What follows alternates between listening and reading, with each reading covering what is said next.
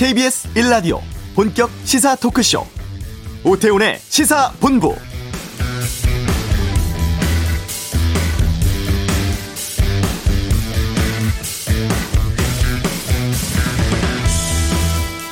코로나19 확산세가 심상치 않은데요. 정부가 현행 사회적 거리두기 단계와 5인 모임 금지를 앞으로 3주 동안 다음 달 그러니까 5월 2일까지 그대로 유지하기로 했습니다. 대신 효과 높이기 위해서 방역 조치를 더 엄격하게 실시합니다.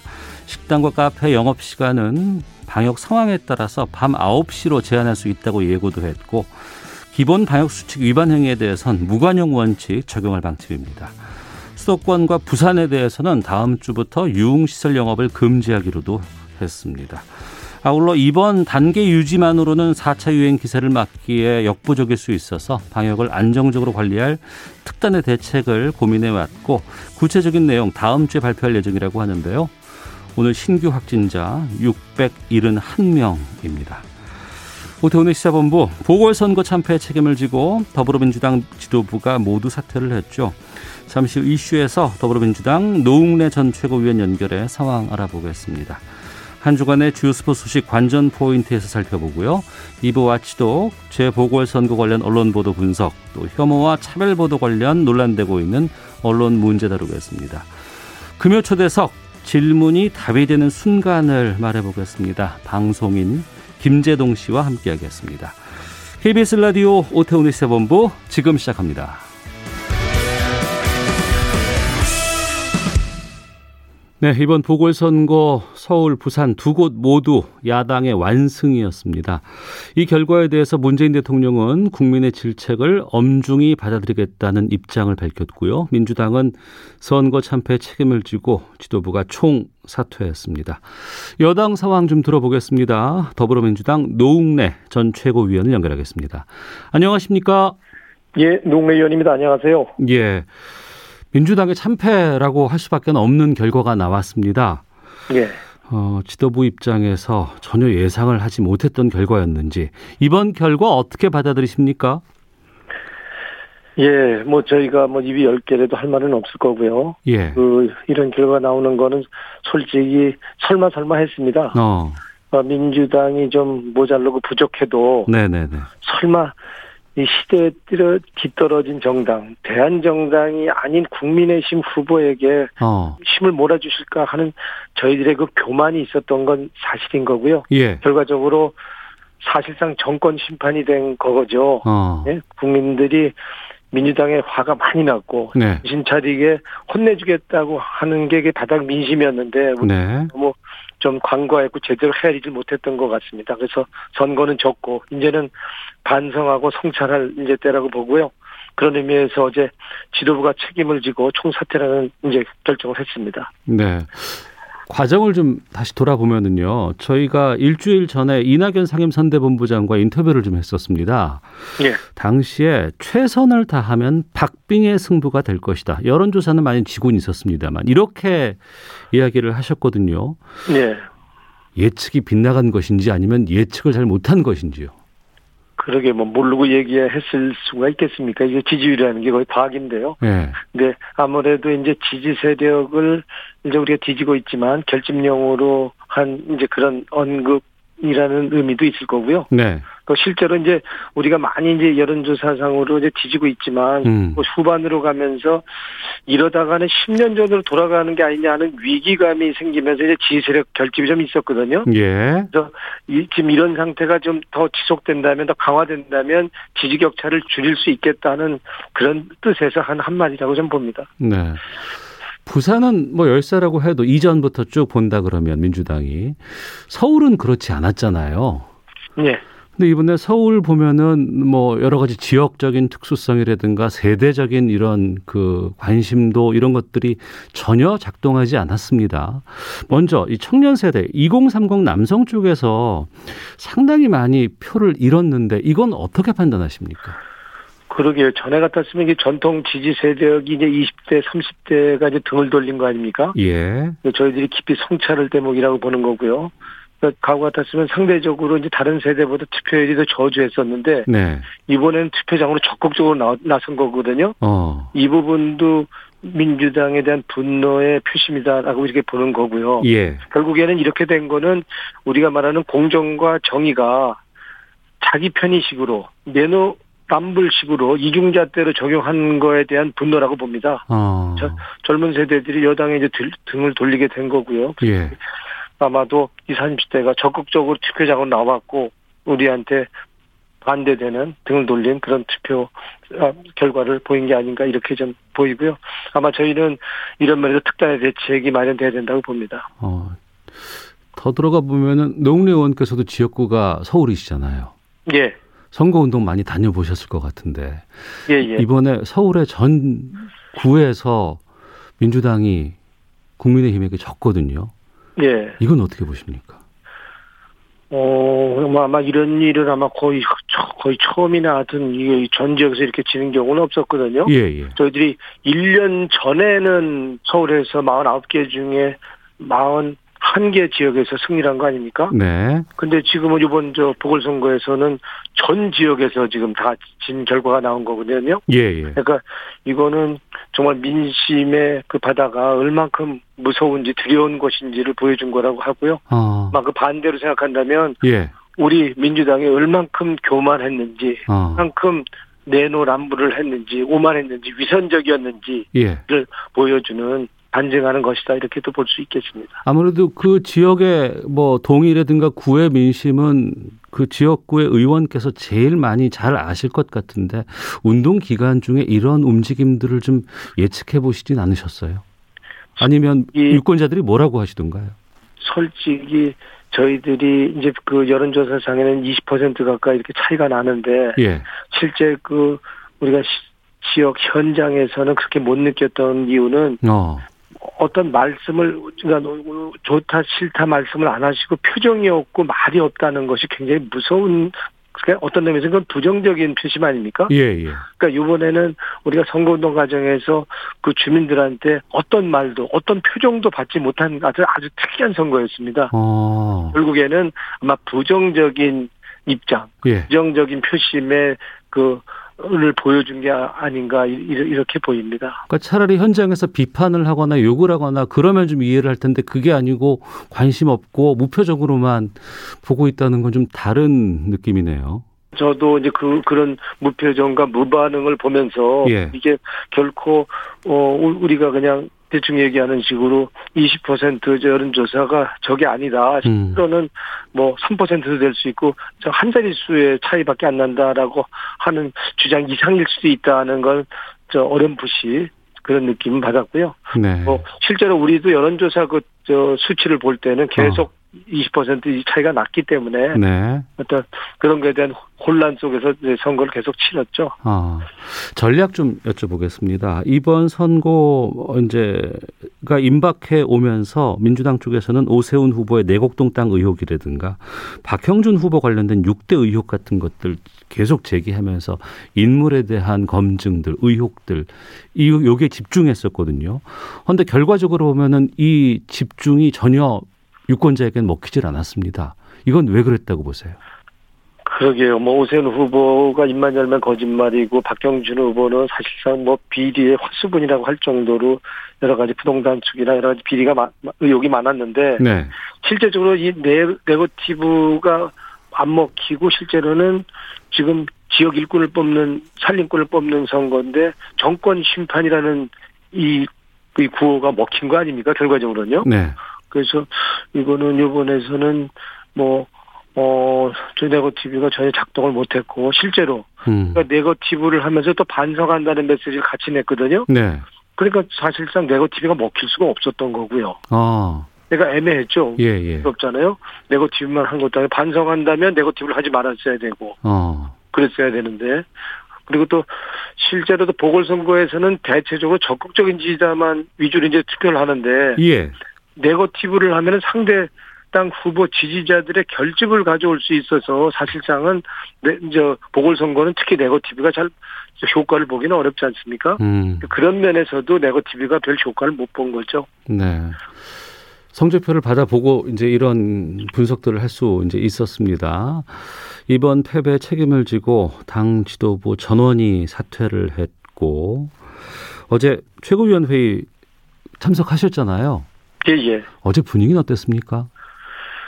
오, 저희가 암, 아무래도 이제 어제도 우리가 저 비대위 회의를 의원총회 전에 했고요. 네. 어, 그저께 밤에도 이제 했는데, 우리가 총, 이게 지금 이 정도 지경에 왔다면 20% 차이 정도의 그 차이가 났다 그런다면 지도부가 책임을 면하기는 어렵다. 네.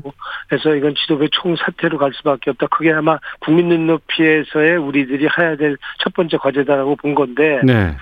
우리가 그동안 책임져야 될 일에 대해서 책임져 본 적이 없었고, 음. 잘못한 일에 대해서 잘못을 인정해 보지 않았던 그런 민주당의 그런 그 그동안의 그 행태가 네. 그런 행태가 있었기 때문에 어 사실상은 이 지도부 총사퇴라는 거에 대해서 아주 쉽게 결정을 못 냈었죠. 음. 결과적으로는 하여튼 저 나중에 저 지도부 총사퇴라는 입장을 정리해서 네. 의원총회에다 보고를 했지만 그런 면에서의 우리의 오만 어. 어떤 이런 저희들의 저 자세나 태도의 문제 이런 것도 예, 이번 선거를 통해서 확실하게 고치지 않으면 대선에서도 이 우리한테 큰 위험이 올 수 있다라는 경고를 한 거라 이렇게 봅니다. 지금 말씀의 뉘앙스를 좀 들어보면 그 최고위원 회의 자리에서 총 사퇴를 결정하는데도 좀 약간의 이견이라든가 우여곡절이 좀 있어 보입니다. 상당히 우여곡절이 있었고, 그러니까 기본적으로 어, 그, 우리가 그동안 책임지는 모습도 안 보였고, 자, 잘못을 인정한, 저, 저, 적이 없었기 때문에, 네. 총, 지도부 총사퇴에 대한 것도, 그것도 의견이 바로 딱 모아지질 않았던 거죠. 아. 충분히 논의하는 과정에서 서로 설득도 하고, 예, 예. 지금 그렇게 하면 국민이 배반하는 거다. 아. 라고 하는 여러 가지 어떤 논의하는 과정에서 해서 결국에는 어 예, 지금은 하여튼 국민 눈높이에서 볼 때는 우리가 책임지는 모습을 보여야 되는 거다. 잘잘못을 떠나서 예. 지금 우리 지금 당이 지금 이 보궐선거 이전에 이렇게 조국 사건 그리고 저 추윤 갈등에서 우리 당 지도부가 음. 뒷받침만 했지 브레이크를 걸지 못했던 것도 우리 지도부의 책임이다. 네. 하는 이러한 여러 가지 지도부의 역할의 한계 이런 부분도 우리가 책임을 져야 된다 하는 부분까지도 다 문제를 제기했고요. 예. 그러면서 우리 지도부 총사태가 답이다 아. 생각해서 어 쇄신을 한다 그런다면 네. 인적 쇄신이 처음 시작이라고 보는 거고요. 그런 면에서 지도부가 어제 총사퇴를 한 겁니다. 예.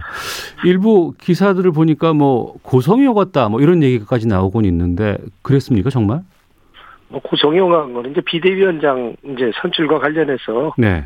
어 저 비대위원장이 뭐 며칠을 하던 간에 네. 쇄신을 하는 비대위원장인데 음. 그 얼굴이 네. 얼굴이 쇄신을 위한 당을 대표하는 얼굴이어야지 음. 우리 당내의 또 다른 어떤 세력 진영을 대표하는 얼굴이라고 한다면 네. 우리 내부에서도 그를 저 왈가왈부 설왕설래할 수 있는 인물이라면 어떻게 국민들이 그 쇄신의 진정성을 믿겠느냐 음. 어 그래서 문제 제기를 했었던 거고요 그래서 지금은 이제 결론이 났기 때문에 네. 이제 지금은 그 조직의 한 사람에서 따르고 잘 하도록 우리가 감시하고 그래야 된다고 봅니다. 그 말씀은 그 노웅래 의원께서는 지금 도정환 이제 비대위원장의 그 인선에 대해서는 이 구성에 대해서는 좀 바람직하지 않다는 의견이시네요.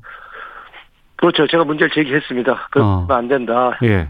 이제는 국민 눈높이에서 쇄신을 봐야지 예. 우리 민주당도 대변하는 게 아니고 민주당의 특별 그 저 진영에 대표하는 사람 몇 사람을 대표하는 사람의 얼굴로 우리가 저 쇄신을 한다 그런다면 음. 그거야말로 쇄신하려고 하는 그게 자세라고 보기는 어렵다라고 네. 본 거죠. 그건 자칫 어. 국민을 또 속이는 것밖에 되지 않느냐라는 어.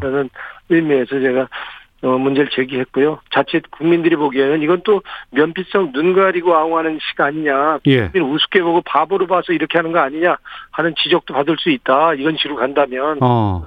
제가 문제를 제기했던 거고요.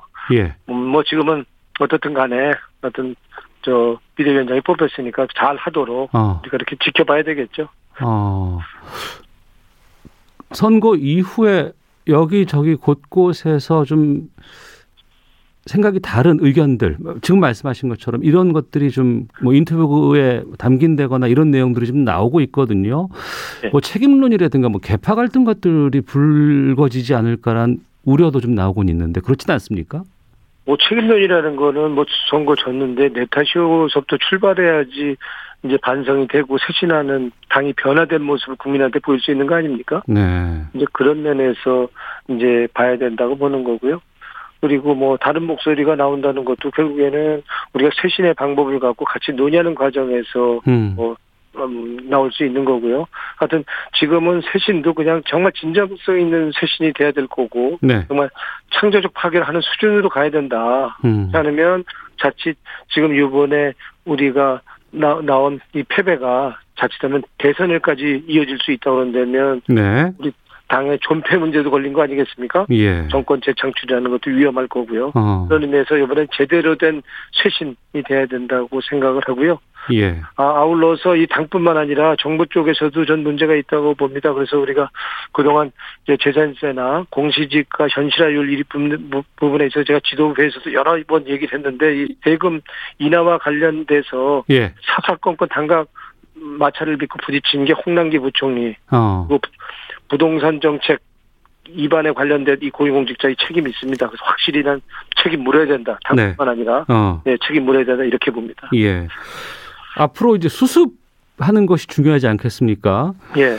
어, 당장 다음 주 금요일에 원내대표 선출하게 되고 전당대회도 5월 3일 앞당긴 게 맞죠? 5월 2일이요. 5월 2일입니까? 예. 그러면 그 차기 지도부가 어떻게 이제 당을 끌고 나가느냐가 이제 중요한 순간이 왔는데 예. 원내대표로는 지금 나서겠다는 분들이나 아니면 거론되는 분들이 좀 있습니까?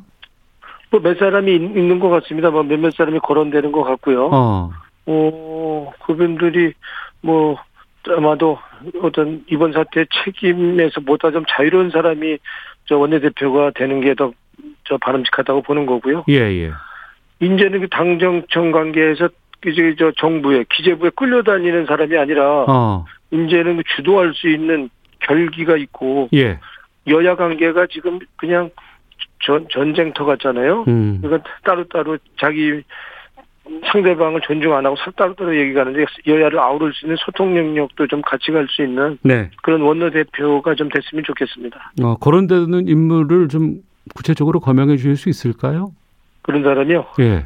그러게 뭐 딱 딱 맞는 사람은 없더라도 거기에 제일 가까운 사람은 최선이라면 차선이고 어. 이래도 가야 되겠죠. 어. 의원께서도 의향이 있으십니까? 저요. 예. 저는 지금 저 이번 선거의 책임을 지고 지금 저는 이제 사퇴할 마당에 예, 예. 뭐 제가는 뭐세 번이나 저 원내대표를 나와서 저는 떨어지는 경험이 있거든요. 음. 저는 이 국회가 적어도 일하는 국회 말이 통하는 정치를 좀 해야 된다. 그 자리매김하고 싶다라는 뜻에서 이제 그동안 출마했었고 네. 이게 유연성이나 친화력으로 좀 해보겠다라는 뜻이었는데 지금은 제가 좀 나설 때는 상황은 아니, 아니지 않냐 이렇게 봅니다. 그러시군요. 또 누가 당대표가 될 것인가가 중요할 것 같습니다. 그리고 이제 민주당 같은 경우에는 대선 후보 경선 일정 같은 것들을 미리 다 짜놓은 상황이었거든요. 예. 지금 이게 바뀔 가능성도 있습니까? 어, 바뀌어서는 안 되겠죠. 어. 이는 우리 당이 이제 시스템 정당으로 가야 되는 거고요. 예. 이제 경선 일정은 이제 당원 단계 이미 정해져 있는 상태거든요. 어. 그동안 우리가 항상 저 당내 선거 앞두고 이 룰을 고쳐갖고 유불리를 따지고 이- 이- 이래서 네. 결국에는 당내 분열 갈등 분단까지 갔었던 거 아닙니까? 그래서 음. 그 트라우마가 너무 큰 거고요. 네. 이제는 당이라는 거는 당 운영은 이제 공정하고 투명하고 시스템으로 가, 가야 된다는 면에서 본다면 네. 이제는 선거 앞두고 룰 고치고 변경하는 일 이거는 없어야 된다고 보고요. 음. 원칙대로 가야 된다. 네. 저는 그렇게 봅니다. 알겠습니다. 그야말로 지금 내년 대선이 딱 11개월 남은 상황이거든요. 예. 바뀐 민심이 다시 돌아올까 어떻게 보십니까? 우리가 이제 제 진정성 있게 만약에 세실을 한다면 전 얼마든지 돌아올 거라고 보는 거고요. 예. 왜냐면 지금 저 국민의힘은 뭐 윤석열 총장이 있긴 하지만 음. 지금 거기는 지금 5% 이상 넘는 후보가 없는 상태 아닙니까? 네. 우리가 제대로 수신만 한다 고 그런다면 얼마든지 음. 얼마든지 대선에서 유리한 고지에서 한번 해볼 만하다고 생각하고요. 예. 어 우리가 지금 말하고 있는 이번 선 선거에서 드러난 민심, 네. 뭐 부동산 문제, 세금 문제, 공직자 투기 문제 이런 거에 대한 국민 눈높이에 맞는 구체적인 해법을 내놓고 음. 그리고 우리가 지금 반성하고 그리고 어 미래를 준비한다 고 그런다면 그렇다면 전 얼마든지 대선에서 우리가 충분히 승산 있다 이렇게 전 봅니다. 네.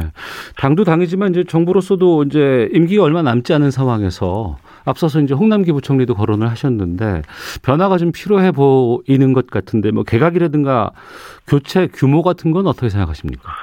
그러게요. 뭐 지금 필요한 지금 한다 고 그런다면 저 국민들의 민심은 그리고 또 야당에서도 전면 내가 교체를 요구하는 거 아닙니까? 예. 그거는 뭐 정쟁용으로 지금 요구하는 거니까 우리가 그거에 대해서 그걸 전적으로 순, 진정성 있게 우리가 그걸 받아들이기는 어렵지만 적어도 우리가 민심을 이번 선거를 통해서 드러난 민심을 본다 그런다면 네. 우리가 그 철저하게 문제가 있는 우리 내각의 장관이라면 그거는 조치를 하는 게 맞다고 보고요.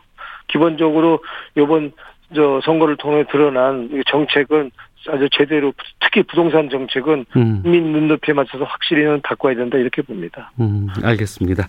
자, 오늘 말씀 여기까지 듣겠습니다. 고맙습니다. 고맙습니다. 네, 더불어민주당 노웅래 의원과 함께했습니다. 자, 이 시각 교통 상황 듣고 돌아오겠습니다. 교통정보센터의 김민희 리포터입니다.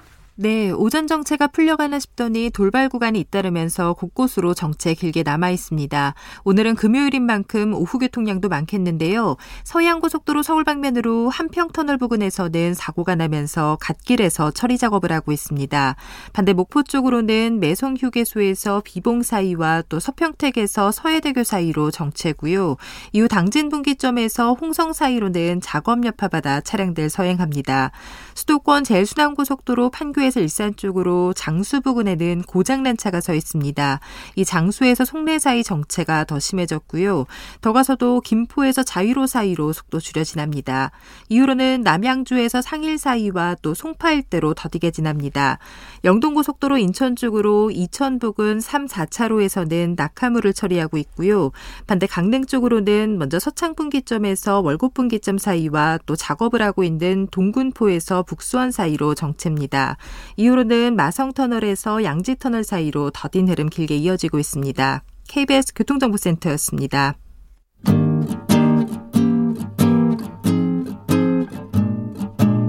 KBS 1라디오 오태훈의 시사본부 여러분의 참여로 더욱 풍성해집니다. 방송에 참여하고 싶으신 분은 문자 9730번으로 의견 보내주세요. 짧은 문자는 50원, 긴 문자는 100원의 정보 이용료가 붙습니다. 애플리케이션 콩과 마이케이는 무료고요. 시사본부는 팟캐스트와 콩, KBS 홈페이지를 통해 언제나 다시 들으실 수 있습니다. 많은 참여 부탁드려요. 네, 한 주간의 스포츠 소식을 정리하는 시간입니다. 관전 포인트 최동호 스포츠 평론가와 함께합니다. 어서 오십시오. 예, 안녕하세요. 어, 미국 메이저리그 가보겠습니다. 유현진 선수가 텍사스전에 어제 나와서 잘 던졌는데 예. 패전 투수가 됐어요. 음, 상황은 그래도 괜찮았던 거였죠. 네. 공 자체가 괜찮았죠. 네. 그 투구 내용도 좋았습니다. 음. 어제 하루 종일 이제 류현진 선수 얘기가 계속 보도가 됐었죠. 이 텍사스전 7이닝 2실점 했습니다. 네. 그 탈삼진 7개 잡아냈거든요. 뭐 어. 이 정도면 잘 던진 거죠. 퀄리티 스타트도 했고. 예. 예. 자, 그런데 이 토론토가 1득점에 그치면서 2대 1로 패했습니다. 그래서 류현진 선수가 패전 투수가 된 거죠. 네. 개막전 이후에 닷새 쉬고 이제 두 번째 등판인데 두 경기 연속 호투는 했는데 승리를 따내지 못했거든요. 예. 어 근데 중요한 건 제가 보기에 앞으로 이런 경기가 많을 것 같다. 이게 어. 이제 중요한 거죠. 예, 예. 이런 경기가 뭐냐? 어. 잘 던지는데 승리 투수가 되지 못하는 경기가 많이 있을 것 같다는 겁니다. 그러니까 어. 뭐 투수의 운명이죠. 예.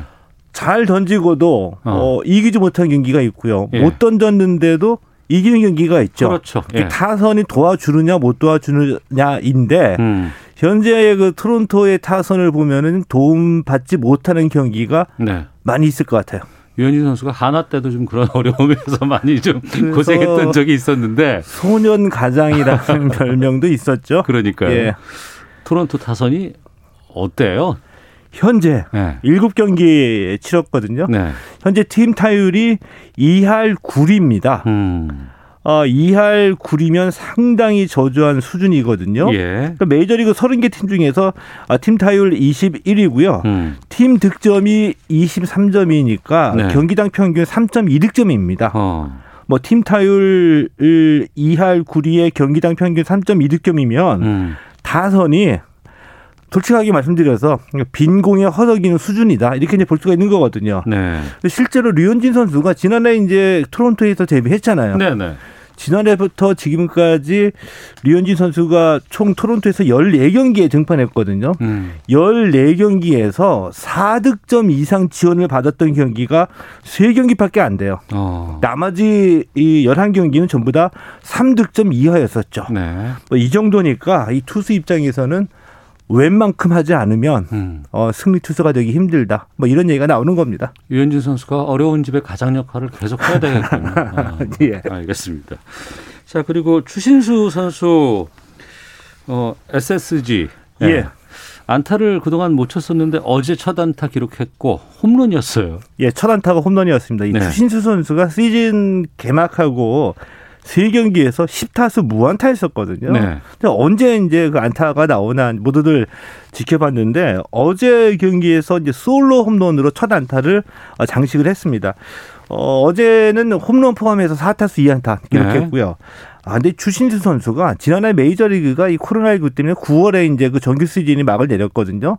어 그렇죠. 네. 9월에 시즌 끝나고 네. 올해 2월에 계약하고 귀국을 했잖아요. 네. 그, 그 운동을 안 한 거죠. 음. 2월에 귀국하고 난 뒤에 자가격리 끝나고 팀에 합류했기 때문에 네네. 이 운동할 수 있는 시간, 음. 그 훈련량이 절대적으로 부족했죠. 어. 이제 그 상태로 지금 시즌 개막해서 뛰고 있는 겁니다. 네. 그래서 이제 훈련량이 부족 부족하다는 얘기를 이제 추신수 선수도 인정을 하- 했고 고민을 많이 했는데 음. 그 동안 보면은 스트레스 받는 느낌이 없지 않아 있었어요. 어. 기대는 높은데 네. 네. 안타는 안 나오고 10타수 무안타니 어. 본인도 어, 고민이 많았겠죠. 네. 근데 어제 이제 어, KBO 리그 첫 안타를 이제 홈런으로 장식을 했으니까 음. 부담을 좀 털고 편하게 경기 임- 임했으면 좋겠고요. 네. 추신수 선수는 음, 우리가 충분히 예측 가능하죠. 경기하면 할수록 더 실력 발휘가 될 것이다. 그러니까 몸이 풀리면 몸이 좀 올라온다는 그렇죠. 표현하는데 이게 된다 그러면 추신수 선수가 타율 어느 정도 칠 걸로 좀 전망하세요? 예상하세요? 어, 지난번에도 한번 저기 말씀을 드렸는데 네. 아, 한국에서 어, 미국 가가지고 활약했던 선수들의 네. 한국에서의 그 기록을 기준으로 해서 미국에서 환산한 수치를 봤을 때 아, 3할 때 초반 어. 그리고 홈런 20개 정도. 네, 네. 어 근데 이, 이 추신수 선수로 추신수 선수로서는 좀, 음, 좀 유리한 게 SK가 네. 뚜껑 열고 보니까 네. 시즌 초반서부터 홈런이 막 터지네요. 어. 최정, 최주환 아니고 선수. 이제 SSG. 아, 예, 바뀌었어요. SSG 랜더스가요? 예, 예, 예. 그 최정 선수하고 최주환 선수 어, 한 경기에 두 개씩 멀티 홈런 치면서 팀 홈런 1위로 올라갔거든요. 어. 이렇게 타선 앞뒤에서 터지게 되면 추신수 선수로서는 훨씬 더 유리한 환경이 되겠죠. 알겠습니다. 대한체육회가 그 맥가 폭행으로 알려졌었던 최철원 아이스하키 협회장 인준을 거부를 해서 지금 예. 취임 못하고 있는 상황이었는데 근데 법원에다가 가처분 신청을 냈다고요? 아, 예, 그렇습니다. 이게 최철원 그 대한 아이스하키 협회장 당선인 네. 아마 기억하실 겁니다. 네. 맥가 폭행이라고 얘기하면 더 이제 금방 기억 음. 나, 나실 건데 이 맥가 폭행이라는 게 그 화물차 운전기사를 폭행하고서 맥값이라고 2천만 원 건네준 그런 사건이죠. 예. 그 사건의 주인공입니다. 그런데 예. 이분이 어, 지난해 12월에 있었던 아이스하키 회장 선거에서 당선이 됐습니다. 네. 자, 그런데 회장에 취임하려면 대한체육회의 인준을 받아야 되거든요. 어. 근데 사회적 무리 네. 때문에 아, 체육회가 인준을 거부했습니다. 여기까지가 이제 그러니까 당선은 거죠. 됐지만 협회에서 당선은 됐지만 여론이라든가 많은 곳에서 이거 부적절하다는 얘기가 많이 있었잖아요. 질타를 많이 받았죠. 예, 예. 그래서 인준을 거부했는데 어. 아 근데 이 인준 문제를 최철원 회장이 법정으로 가져갔습니다. 저희 그 지난번에 얘기했을 때 이거 법정으로 가져가면 쉽지 않을 거라는 우려했었잖아요. 했었죠. 예, 예. 이제 법리는 일반의 상식과 좀 차이는 있으니까요. 어. 그러니까 이 최철원 회장은 끝까지 아이스하키 협회장에 취임하겠다는 의지를 이제 보여준 건데 음. 어, 지난달에 회장 지위 확인을 청구하는 본안 소송을 냈고요. 그제 가처분 신청을 냈습니다. 네. 만약에 법원이 가처분 신청을 인용을 하게 되면은 음. 어, 이 본안 소송이 끝날 때까지 아이스하키 협회장 직무 어, 협회장 직무를 수행할 수 있게 되는 거죠. 어. 이 맥가 폭행 당시에도 사회적 파장이 컸었고요. 네. 그럼에도 불구하고 회장에 당선됐다는 점에서 어, 논란이 컸었죠. 그렇습니다. 때문에 이 법원의 결정, 음. 이 법원의 결, 결정에 귀추가 주목이 됩니다. 네. 올해 도쿄올림픽 7월 이제 하반기에 이제 하순에 이제 열리게 되는데 예. 내년에는 동계올림픽이 베이징에서 있습니다. 예. 근데 이제 미국이 베이징 올림픽 보이콧을 지금 시사하고 있다고요? 어, 예, 논란이 좀 있었죠. 어. 그러니까 이 그제 미 국무부의 이 네드 프라이스 대변인이 네. 어, 중국의 그 신장 위구르 인권 탄압이 있었죠. 네. 이것과 관련해서 어, 항의의 표시로 내년 이 베이징 동계올림픽 보이콧을 시사를 했었거든요. 음. 어, 미국이 동맹들과 베이징 올림픽 공동 보이콧을 논의하고 있느냐는 기자의 질문에 네. 자, 분명히 우리가 논의하기를 원하는 것이다. 이렇게 답변을 해가지고 음. 보이콧 시사 발언으로 논란이 됐습니다. 네. 근데 이 발언이 알려지면서 음. 어, 미국 올림픽위원회도 강하게 반발했고요. 그러니까 이 발언을 한 사람은 미 국무부의 대변인이고 예. 예. 이 어, 미국 올림픽위원회를 비롯해서 이제 많은 강력한 반발이 있으니까 음. 하루 만에 이 국무부 대변인이 아직 결정된 것은 하나도 없다라고 네. 이제 한 발 물러섰고요. 이 백악관 대변인이 나서서 이 공동 보이콧에 대해서는 논의한 적도 없고 논의하고 있지도 않다라고 음. 확실하게 선을 그었습니다. 그럼 국무부 그 대변인의 개인적인 뭐 입장을 표면화시킨 거예요? 어, 개인적인 입장을 대변인이 공식적인 브리핑에서 얘기할 리는 없겠죠. 그러니까 하면 안 되잖아요. 그거. 예상보다 강한 반발 때문에 네. 어. 잠시 물러난 거라고 해석해 볼 수는 있겠죠. 우리가 88 올림픽을 개최를 했었고 1980년에는 모스크바 올림픽이 있었습니다. 예. 84년에는 LA 올림픽이 있었는데 모스크바 올림픽에는 미국이 참여를 하지 않았고 LA 올림픽에는 구소련이라든가 이런 쪽에 참여를 하지 않았어요. 예, 그랬죠. 그래서 저, 저- 전 세계 화합의 올림픽이 88년도 서울 올림픽이었는데 그런 기억이 좀 나네요. 이 보이콧의 대표적인 사례죠. 말씀해 주신 게. 근데 이것과 관련해서 이 스포츠 단체들이 흔히 얘기할 때 정치적인 독립을 얘기하죠. 네. 간섭하지 말아라. 음. 예, 이 얘기를 많이 하는데 근데 스포츠 단체들의 이 얘기가 굉장히 이중적이에요. 이중적이다. 예. 그러니까 간섭받을 때는 정치적인 독립을 얘기를 하고 예. 뭔가 지원이 필요할 때는 또 정치에 의지하려고 하고 아, 하기, 그러니까 불편한 건 안 하려고만 하지만 또 돈 받을 때는 좀 적극적으로 달려들고. 예, 그렇죠. 자, 그런데 이 올림픽 참가 결정은 각국의 정부가 하는 게 아닙니다. 네. 각국마다 올림픽 위원회가 있죠. 그렇죠. 우리나라는 IOC 대한, 위원도 있고. 예, 대한 올림픽 위원회가 있고요. 예, 예. 이거 NOC라고 하는데 NOC에서 결정하는 거거든요. 어. 근데 이 올림픽 이 참가 결정은 NOC에서 하지만 정부 음. 결정을 대부분 다 따를 수밖에 없는 게 현실인데 네. 제가 이제 말씀드리려고 하는 거는 이 80년 이 모스크바 올림픽 보이콧 사례가 어 정치의 간섭을 보여주는 동시에 음. 정치의 간섭을 배제하려는 스포츠인들의 노력을 또 보여주는 대표적인 사례거든요. 네. 이게 무슨 얘기냐면은 미국이 보이콧을 주도했습니다. 그래서 한 40여 개국, 음. 어, 캐나다, 어, 일본 등은 불참했어요. 그런데 영국, 프랑스, 이탈리아 유럽 쪽은 참가를 했거든요. 어, 모스크바 올림픽에. 예, 그 해당 정부가 어. 불참을 종용하는데도 강요하는데도 어. 독립성을 지키기 위해서 참여를 한 겁니다. 그리고 예, 예. 이들이 이 개회식 때 음. 어, 그 자국의 국기가 아니라 올림픽기를 들고 왔어요. 이건 무슨 뜻이냐 하면은 네. 우리는 아프가니스탄 침공에 항의한다. 음. 나라를 대표해서 한게 아니라 스포츠인으로서 참가한 것이다라는 것을 보여준 거였었죠. 네네. 그래서 스포츠 단체의 정치적인 독립을 주장을 하려고 한다면 음.